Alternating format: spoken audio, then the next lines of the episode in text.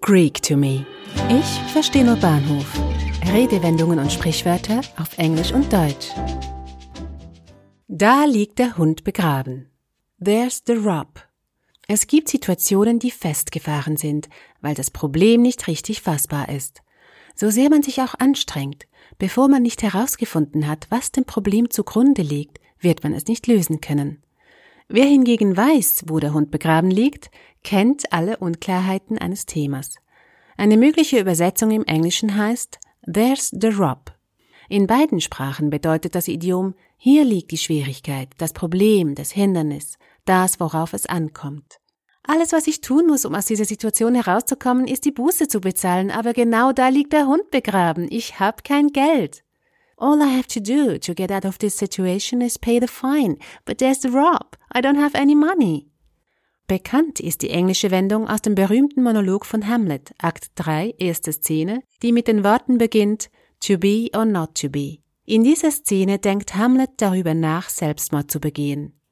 To die, to sleep, perchance to dream, aye, there's the rub, for in that sleep of death, what dreams may come. Sich umzubringen und nicht zu wissen, ob man danach nicht doch weiter gepeinigt ist von Träumen oder Albträumen, da ist für Hamlet der Hund begraben und deshalb kann er sich nicht dazu entscheiden, seinem Leben ein Ende zu setzen. Doch den Ursprung hat diese Redewendung im Englischen von dem Spiel Game of Bowls. Es ist dem italienischen Boccia oder dem französischen Petanque ähnlich, ein antikes Spiel, das schon die Römer gespielt haben. Der Unterschied zu Boccia oder Petanque besteht darin, dass der Schwerpunkt der Kugel nicht zentriert ist und das Spiel wird immer auf einen abgemessenen, flachen, schön manikürierten englischen Rasen gespielt. Der Rub ist hier ein Fehler, eine Unebenheit im Rasen, die die Geschossbahn stört. Der Begriff wurde allmählich in den alltäglichen Sprachgebrauch übernommen und deutet allgemein auf ein Hindernis oder eine Schwierigkeit hin.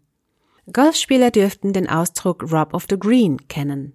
Dann nämlich, wenn der Ball durch ein Hindernis gestoppt wurde. Dafür gibt es aber keinen Extraschlag.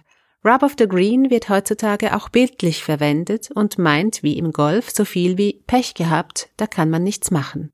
Die Schwierigkeit, den Hund zu finden, der begraben liegt, steht im Zusammenhang mit der Schatzsuche. In der mittelalterlichen Vorstellung glaubte man, dass ein vergrabener Schatz von einem schwarzen Hund bewacht würde. Oft belegte man Schätze mit Flüchen und Zauberformeln, damit sie von anderen nicht gefunden werden konnten.